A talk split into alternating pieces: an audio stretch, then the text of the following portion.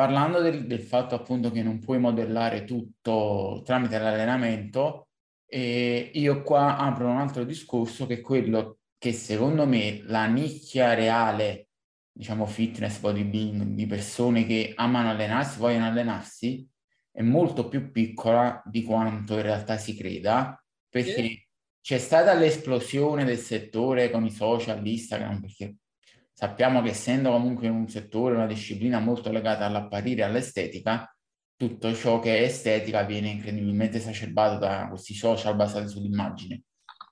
Però per il discorso che abbiamo fatto, secondo me ci sono tantissime persone e soprattutto lato femminile che eh, sono cioè non hanno alcuna passione per l'allenamento in sé, ma solo per il risultato. Mentre ah, comunque agli uomini in generale tendono a appassionarsi, piace tirare su pesi, allenarsi, eh, sentire il pump, spingersi oltre, per le donne spesso ciò non è vero, ovviamente non tutte le donne, però una maggioranza statistica, e sono focalizzate al risultato. È anche il motivo per il quale poi attecchiscono tanti miti e tante marchette sugli allenamenti più, no, più dolci lato femminile. Non spingere duro, non fare carichi alti, non fare troppo squat, eccetera, perché che fanno? Ti propongono allenamenti più soft, diciamo così, e quindi chi fondamentalmente è refrattario alla fatica, non ama spingersi oltre, eccetera,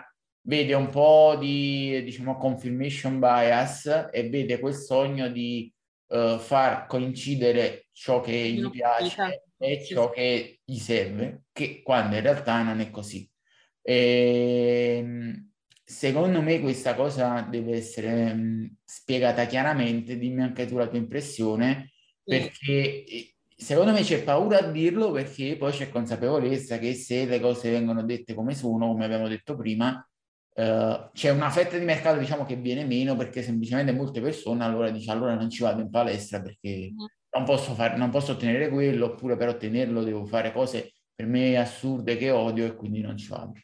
Sara, secondo me è una cosa ancora molto negativa per cui poi mh, alla fine è una riconferma quello che dici tu però per cui continuano ad andare molto queste programmazioni ibride, powerlifting eh, o, e che viene meno il succo dell'allenamento stesso in sala pesi. Quindi, oltre a, al fatto, adesso mi mi ricollego poi anche a quello che dici tu di questa proposta di allenamenti più gentili per andare incontro a quelle che sono poi le pretese della persona, ehm, c'è questo aspetto dell'allenamento al femminile che viene fuori e quindi tante ragazze che invece magari vogliono veramente allenarsi dicono ma come? Ma io allora se, cioè, se a me piace allenarmi io devo allenarmi così veramente? E io mi annoio. E allora vengono un po' più attirate da quell'aspetto più prestativo che poi ricade molto spesso in powerlifting, panco stack e squat. E quindi infatti vedi tantissime ragazze che in realtà vanno in quella direzione proprio perché vengono convinte del fatto che quello quello è il vero allenamento prestativo, quando in realtà se solo capissero come ci si allena bene in palestra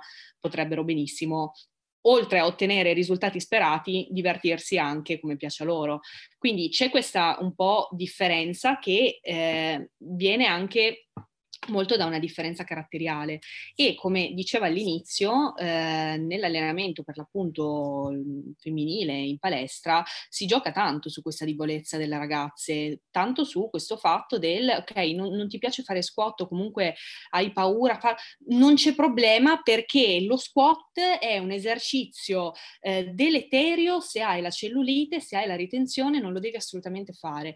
E anche qui si apre un mondo che vengono bannati tutti gli esercizi a catena cinetica chiusa, che poi mm, sai meglio di me della catena cinetica chiusa sullo squat, però ehm, che in realtà anche qua non è una cosa cioè, c'è una logica anche di fondo per cui vengono tecnicamente limitati questa tipologia di esercizi in, un primo, in, una prima fase in cui una ragazza magari ha appunto tanta ritenzione, un problema di flusso sanguigno, eccetera, eccetera, ma non è dovuto al fatto che l'esercizio a catena cinetica chiusa o quant'altro, come non, devo, cioè non deve essere eliminato perché la ragazza non ha voglia di o comunque non sa esprimersi, ok? Non sa esprimere intensità in sala pesi. Sono molto spesso dovute a un problema di pronazione del piede, che quindi ad esempio crea un decorso del flusso antifisiologico si dice, poi ci sono le vene, quelle mediali posteriori che sono deputate al drenaggio che vengono ostruite, il cavo popliteo, la zona poplitea con, e quindi di conseguenza anche lì si può creare un blocco del flusso. Anche ma... se poi quando si parla, che tu giustamente stai citando dei meccanismi, eh, quando si citano i meccanismi c'è sempre da tenere in considerazione che poi impatto reale Appunto, hanno questi meccanismi, perché tu dici ok, le cose possono stare anche così, ma poi esatto. mi fa la esatto. differenza, cioè davvero se faccio scotto non lo faccio, vedo questa esatto. differenza, perché poi quasi sempre l'impatto è zero. È un po' come quando si parla, per esempio, si uh, fai lo stacco pesante, si alza il testosterone in acuto, ok, cosa mi comporta questo nel cronico sugli aspetti della vita? Niente, perché una cosa che si alza lì 10 minuti, poi si abbassa di nuovo e è tutto uguale a prima. Quindi fondamentalmente questo poi è una delle basi del marketing, parlare dei meccanismi senza riportare l'impatto di questi meccanismi. Perché tu ah. dici, ah, succede questa cosa, c'è questo meccanismo biologico, ok, bellissimo, allora ci baso l'integratore, l'allenamento, il metodo, eccetera. Sì, ok, ma l'impatto di questo l'impatto è quasi sempre zero o comunque esatto. molto irrisorio, se non in situazioni particolari. Eh, sì. Ci giocano tutti perché quando tu di, dici una cosa che è vera perché il meccanismo esiste, ma ha un impatto prossimo allo zero, uno non può dire hai detto una cazzata perché quello dice esiste, il, il meccanismo esiste, ho detto una cosa giusta, sì ok, però è influente, quello discorso. Quindi tu vendi una cosa su una, un meccanismo che esiste, che però promette un risultato che non ci sarà mai, perché? Perché l'impatto di quella cosa è prossimo allo zero. Gli integratori funzionano così alla fine, 90% degli integratori funziona così, cioè ti promettono una cosa su un meccanismo biologico che però non, non avrà nessun impatto, quindi tu è vero quello che succede, è vero il meccanismo, però prendi quell'integratore, spendi soldi e sei uguale a prima identico 100%. Esatto. E poi, come, come dicevo all'inizio, si gioca proprio sulla debolezza delle persone. Una persona una ragazza effettivamente, come dicevo, si vede con questa problematica, che poi anche lì ragazze, cioè problemi veri sono altri, nel senso è un, un, problema su cui si può lavorare, ma non è la fine del mondo, si vede con la ritenzione, le dicono no, devi evitare questo, questo, questo, perché se tu eviti questo, vedrai che allora ti passerà questo problema e lei subito, oh mio Dio, sì, sì, sì, lo faccio subito, quando in realtà, cioè, bisognerebbe lavorare bene e in tutt'altro modo e questo è un, è un minimo aspetto che poi comunque non, non, ti determina il tuo risultato futuro, magari sì, te lo risolve in un momento eh, al momento, ma poi non poi è... come avevi citato prima è, è fondamentale far passare il messaggio che i progressi non sono lineari, nel senso che tu inizi a fare qualcosa, allenamento, dieta, eccetera. Non è che giorno dopo giorno ti vedi sempre meglio tu stai investendo, mettendo fino in cascina per stare poi dopo tanto tempo, che può vuol dire anche anni, meglio o, o stare in un certo modo, una certa posizione corporea in maniera più agevole. Ma qualsiasi persona che uh, si inizia ad allenare, perché per esempio le ragazze hanno questa mania del uh, paura di ingrossare, non voglio aumentare le braccia, le gambe, eccetera. Se inizi ad allenarti, hai subito un piccolo aumento di volume per semplice questione di aumento a scorte di glicogeno, aumento di esatto. ritenzione, no, ritenzione non negativa, aumento di uh, acqua intramuscolare richiamata dal glicogeno, richiamata dal fatto che ti alleni, così come questa infiammazione cattiva su cui si fa un sacco di marketing. L'infiammazione è un processo naturale e che ci deve essere risposta all'allenamento, cioè perché tu allenandoti dai certi stimoli e certi insulti positivi che servono poi a impartire certi miglioramenti e l'infiammazione è un processo eh, soprattutto in acuto fondam- fondamentale e normale per portare poi a dei miglioramenti. Il problema, semmai, è la cosiddetta infiammazione cronica di basso grado, ma l'infiammazione cronica di basso grado è figlia fondamentalmente de- della, dello stile di vita e della composizione corporea, nel senso che se tu sei sovrappeso dormi male, dormi poco, mangi male, hai un ritmo di vita sfasato, sei ultra sedentario, eccetera, avrai un'infiammazione cronica di basso grado.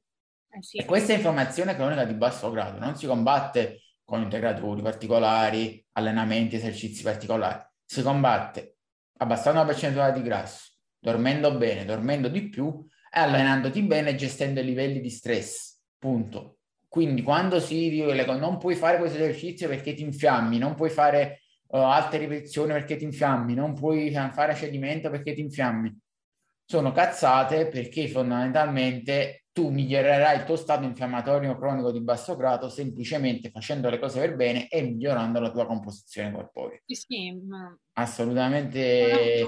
E questo è, deve essere cristallino perché altrimenti eh, le persone vanno in panico. Le ragazze, per esempio, iniziano ad allenarsi, vedono un po' più di volume, un pochino più di ritenzione, cosa normalissima quando iniziano ad allenare, può essere anche solo glicogeno e mamma mia, panico che sta succedendo, sto peggiorando invece di migliorare.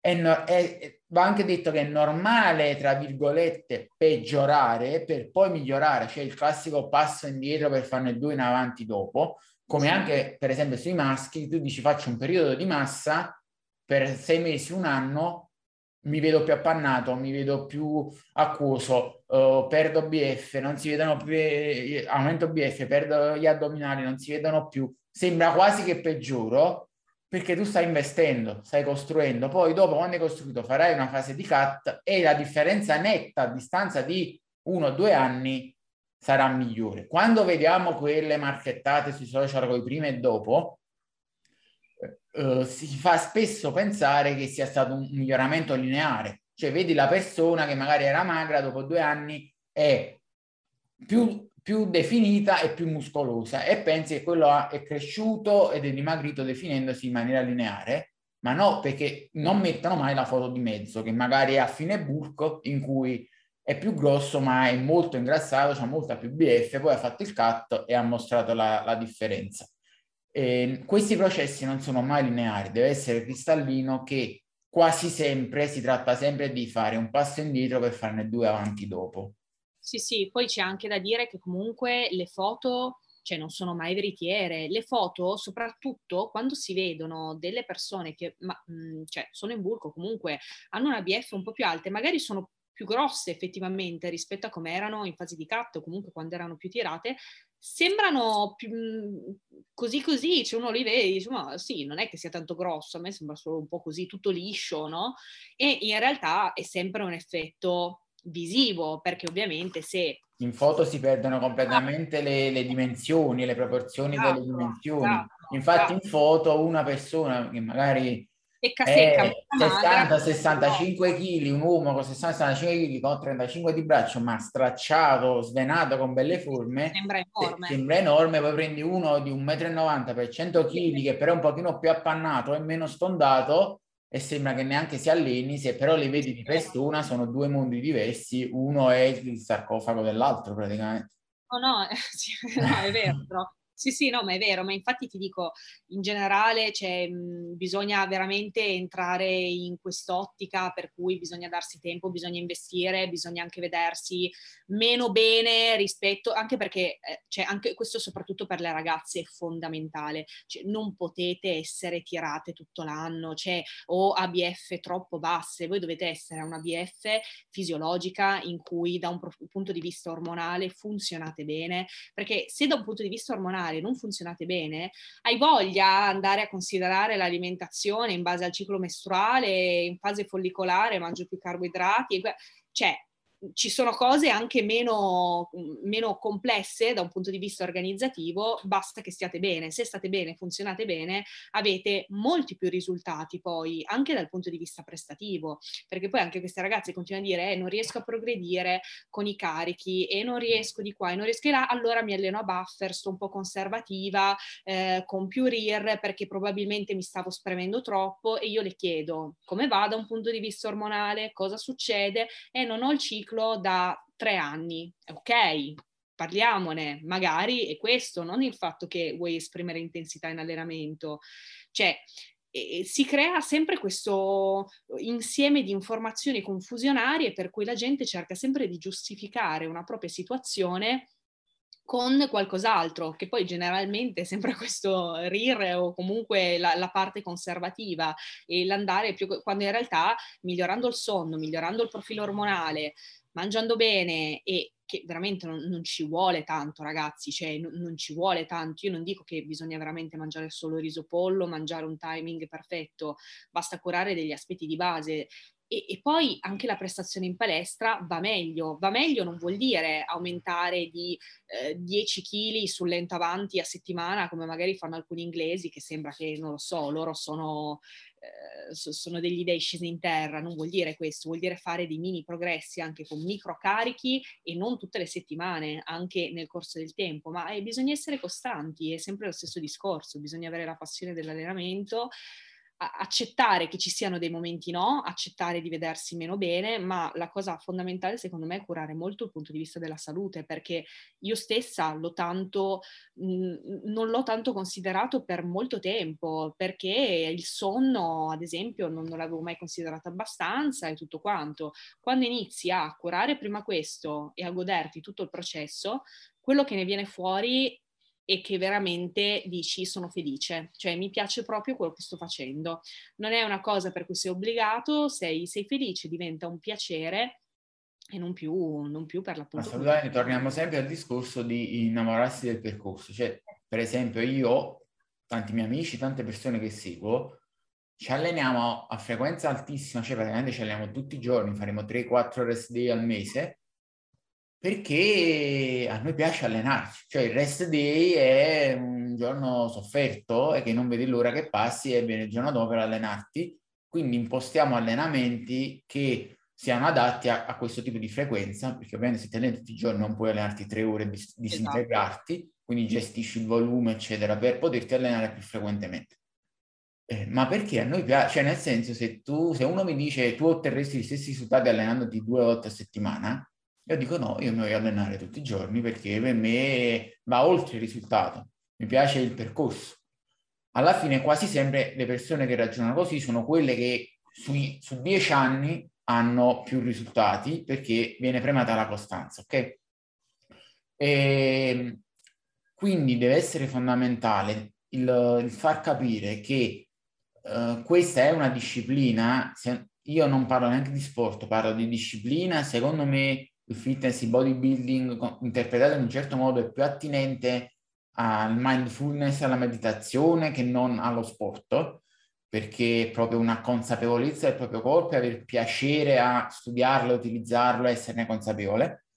Ma comunque è fondamentale eh, che ti piaccia il percorso, perché se non ti piace lo vuoi fare solo per il risultato, magari lo fai, lo fai due anni, ok, ottieni anche buoni risultati, ma poi finisce lì allora, sì, obiettivo particolare, sei un modello, devi fare il photoshoot, vuoi fare una gara, vuoi fare questo, ci sta. Vuoi invece, come io penso che sia per il 99% delle persone, perché il 99% delle persone non vuole andare a mare una settimana all'anno, stare bene e poi stare una merda tutto il resto dell'anno. Non vuole stare bene sul palco un'ora e poi stare male. Vuole cercare di creare il fisico in cui vivere, in cui vivere vuol dire che uh, una composizione corporea tale che, ok, ti piace esteticamente, ma funzioni anche bene, sei in salute, hai l'umore a livelli giusti, l'energia a livelli giusti, eh, stai bene, insomma, ok? Per fare questo è necessario che tu ti innamori del percorso.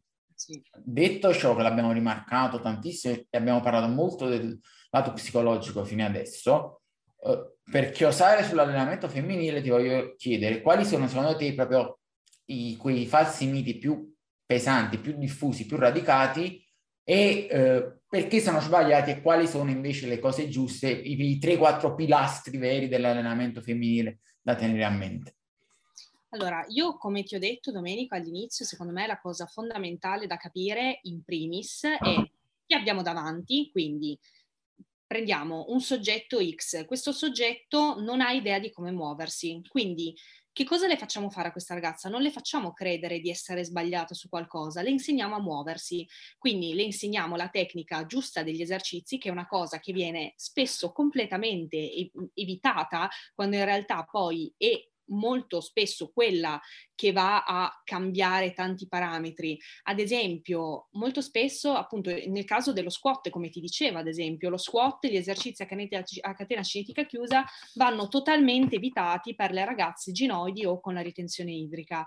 Anche qui capiamo, capiamo perché nasce questo mito come ho detto, molto spesso, a parte per chi non ha idea di che cosa stia dicendo e lo ripete perché ormai è diventato un mantra, ma molto generalmente perché in molti casi ci sono delle ragazze che hanno questa pronazione del piede o comunque hanno un problema anche di appoggio plantare, vuoi anche un problema di struttura, un problema del fatto che non sono in grado di fare uno squat decentemente, non hanno una buona tecnica e quindi di conseguenza vanno a creare un danno.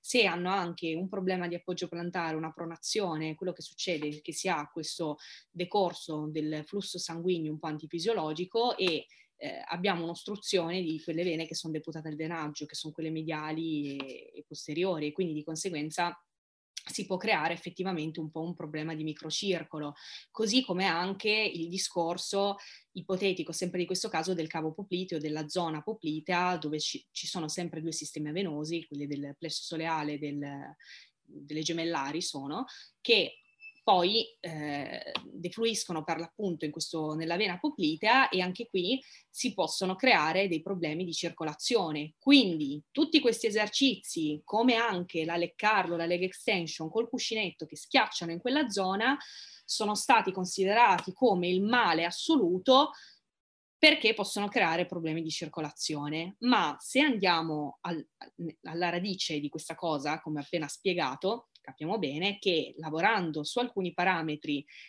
che possono essere banalmente veramente un allenamento del polpaccio, un cercare di migliorare la condizione del microcircolo, no, non, non esiste, e lo capiamo benissimo, che non esiste un esercizio che è assolutamente da escludere a priori per tutta la vita della persona. Poi c'è sempre il discorso di soppesare l'impatto, perché tu dici esatto, me- meglio esatto. non fare questi esercizi no, e quindi non allenare questi muscoli, eccetera, o è meglio allenarli e migliorare la composizione corporea? Cosa mi dà il risultato migliore netto? E quasi sempre è farli lo stesso, nonostante ci sia questo teorico dietro di meccanismo, perché il risultato netto finale è che se tu alleni migliore la composizione corporea, fai più massa muscolare in generale, stai meglio.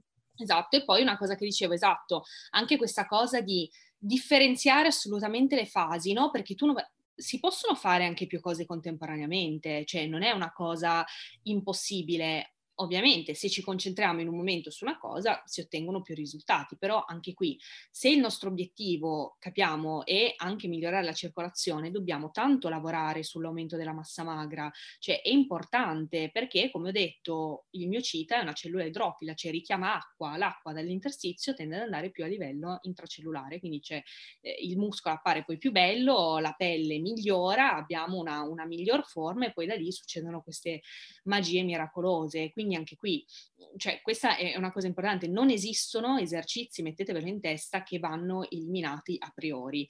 Secondo me una cosa fondamentale è quando vi viene detto qualcosa, capite che cosa vi viene detto, perché vi viene detto e quali sono i meccanismi alle basi, come abbiamo visto adesso tutta la questione di questi esercizi a catena cinetica chiusa, che forse chiusa non sono, comunque dove si piega il ginocchio, per questi motivi. Benissimo, non sono da eliminare per tutta la vita. C'è un meccanismo alla base, tenendo in considerazione alcune cose, ovviamente è un programma ben fatto, ovviamente si possono evitare eh, di, di, fare questi estremismi perché potete fare tutto. Poi, altro mito, dovete per forza allenarvi lontano dal cedimento, non creare assolutamente una situazione di acidosi perché, ragazze, cioè se veramente accumulate liquidi a livello interstiziale, guardate che poi siete finite, cioè non si recupera più, restate con quelle gambone gonfie e nessuno vi recupera.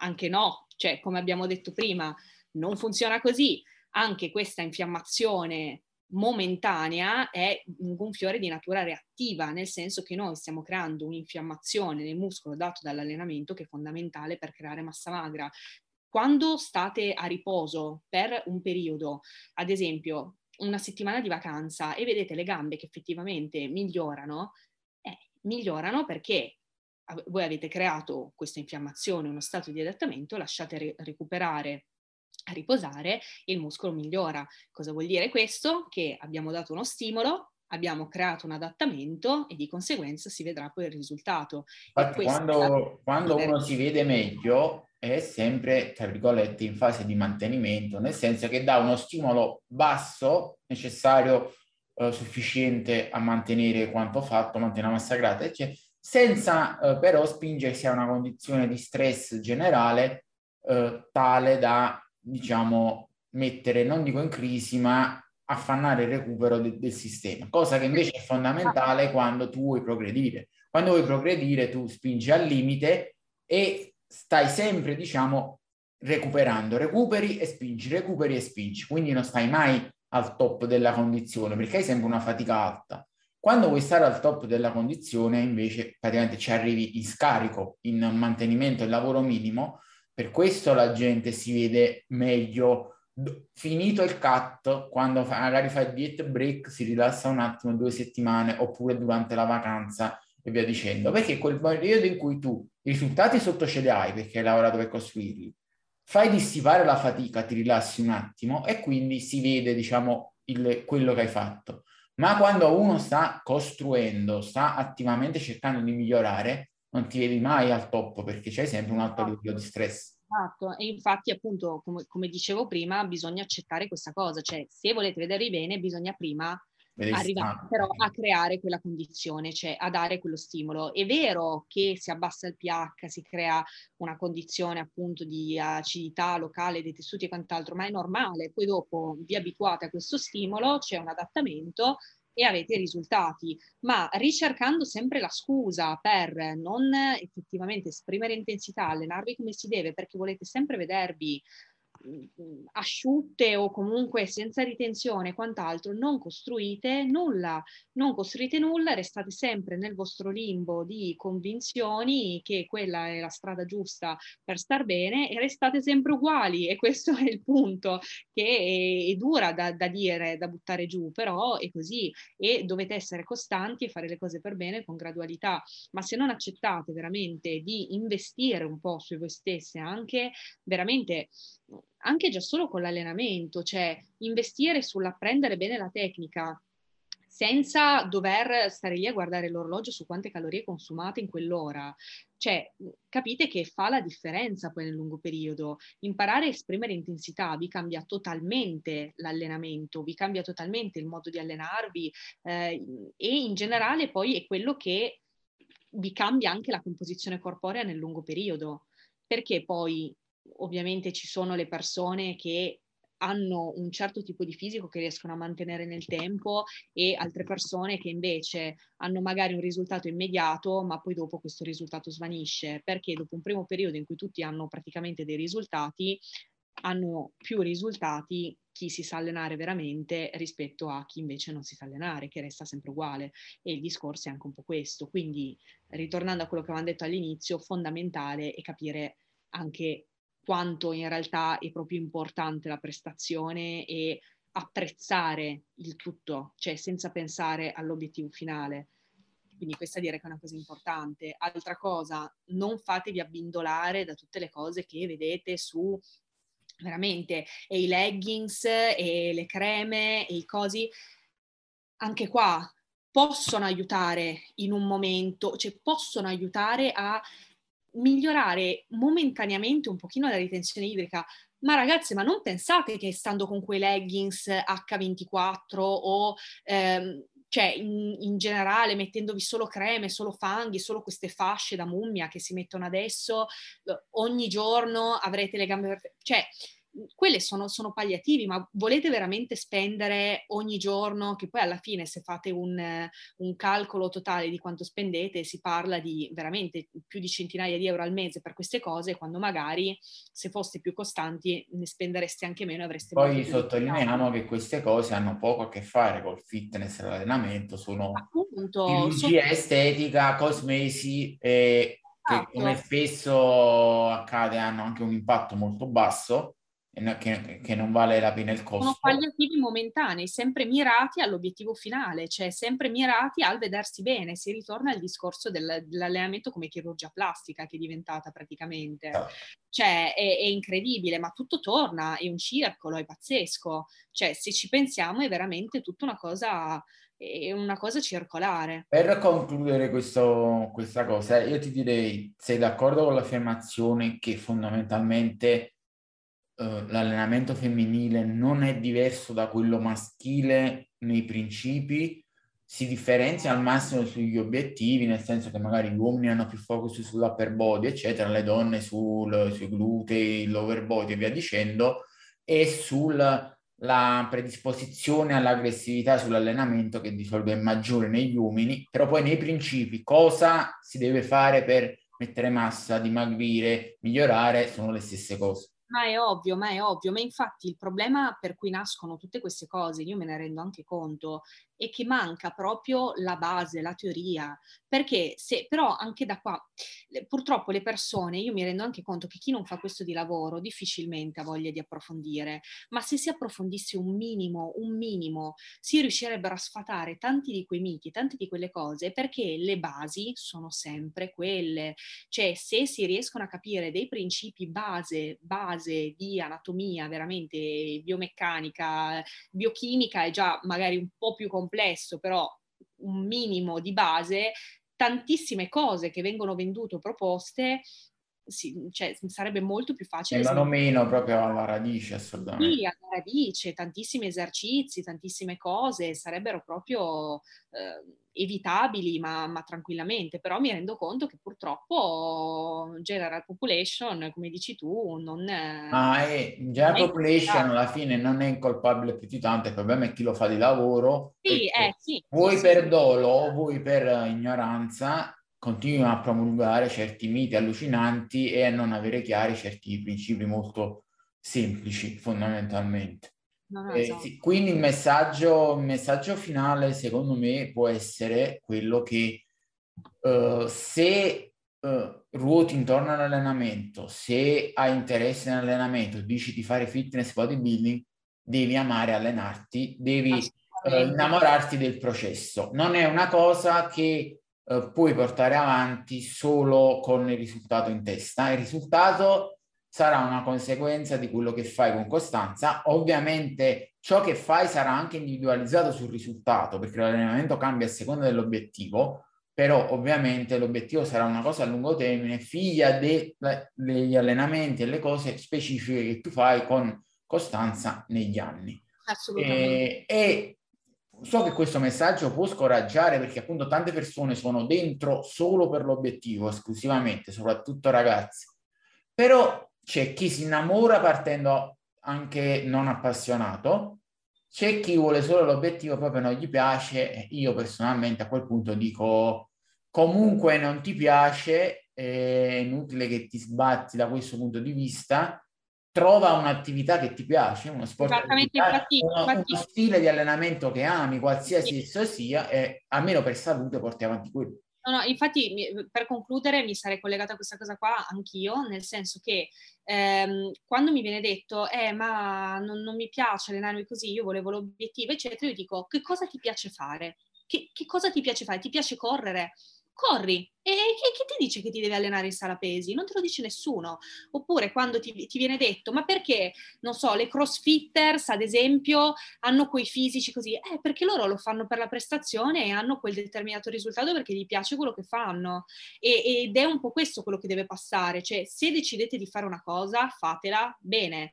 A, su tutto, non guardate solamente l'obiettivo finale, anche se facendo bene le cose avrete quell'obiettivo lì però non potete partire solamente con l'idea dell'obiettivo, se no non ne uscite più, perché non, non, è una cosa che succede dall'oggi al domani, a meno che non siate dei... Su CrossFit proprio ci sarebbe una parentesi enorme, mix sì, genetica e aiuti esogeni da fare, però lo lasciamo per una prossima volta. Esatto. Perfetto, siamo praticamente in chiusura. Ti chiedo se vuoi lasciare un ultimissimo messaggio generale agli ascoltatori e poi di dove le persone possono seguirti e approfondire su di te.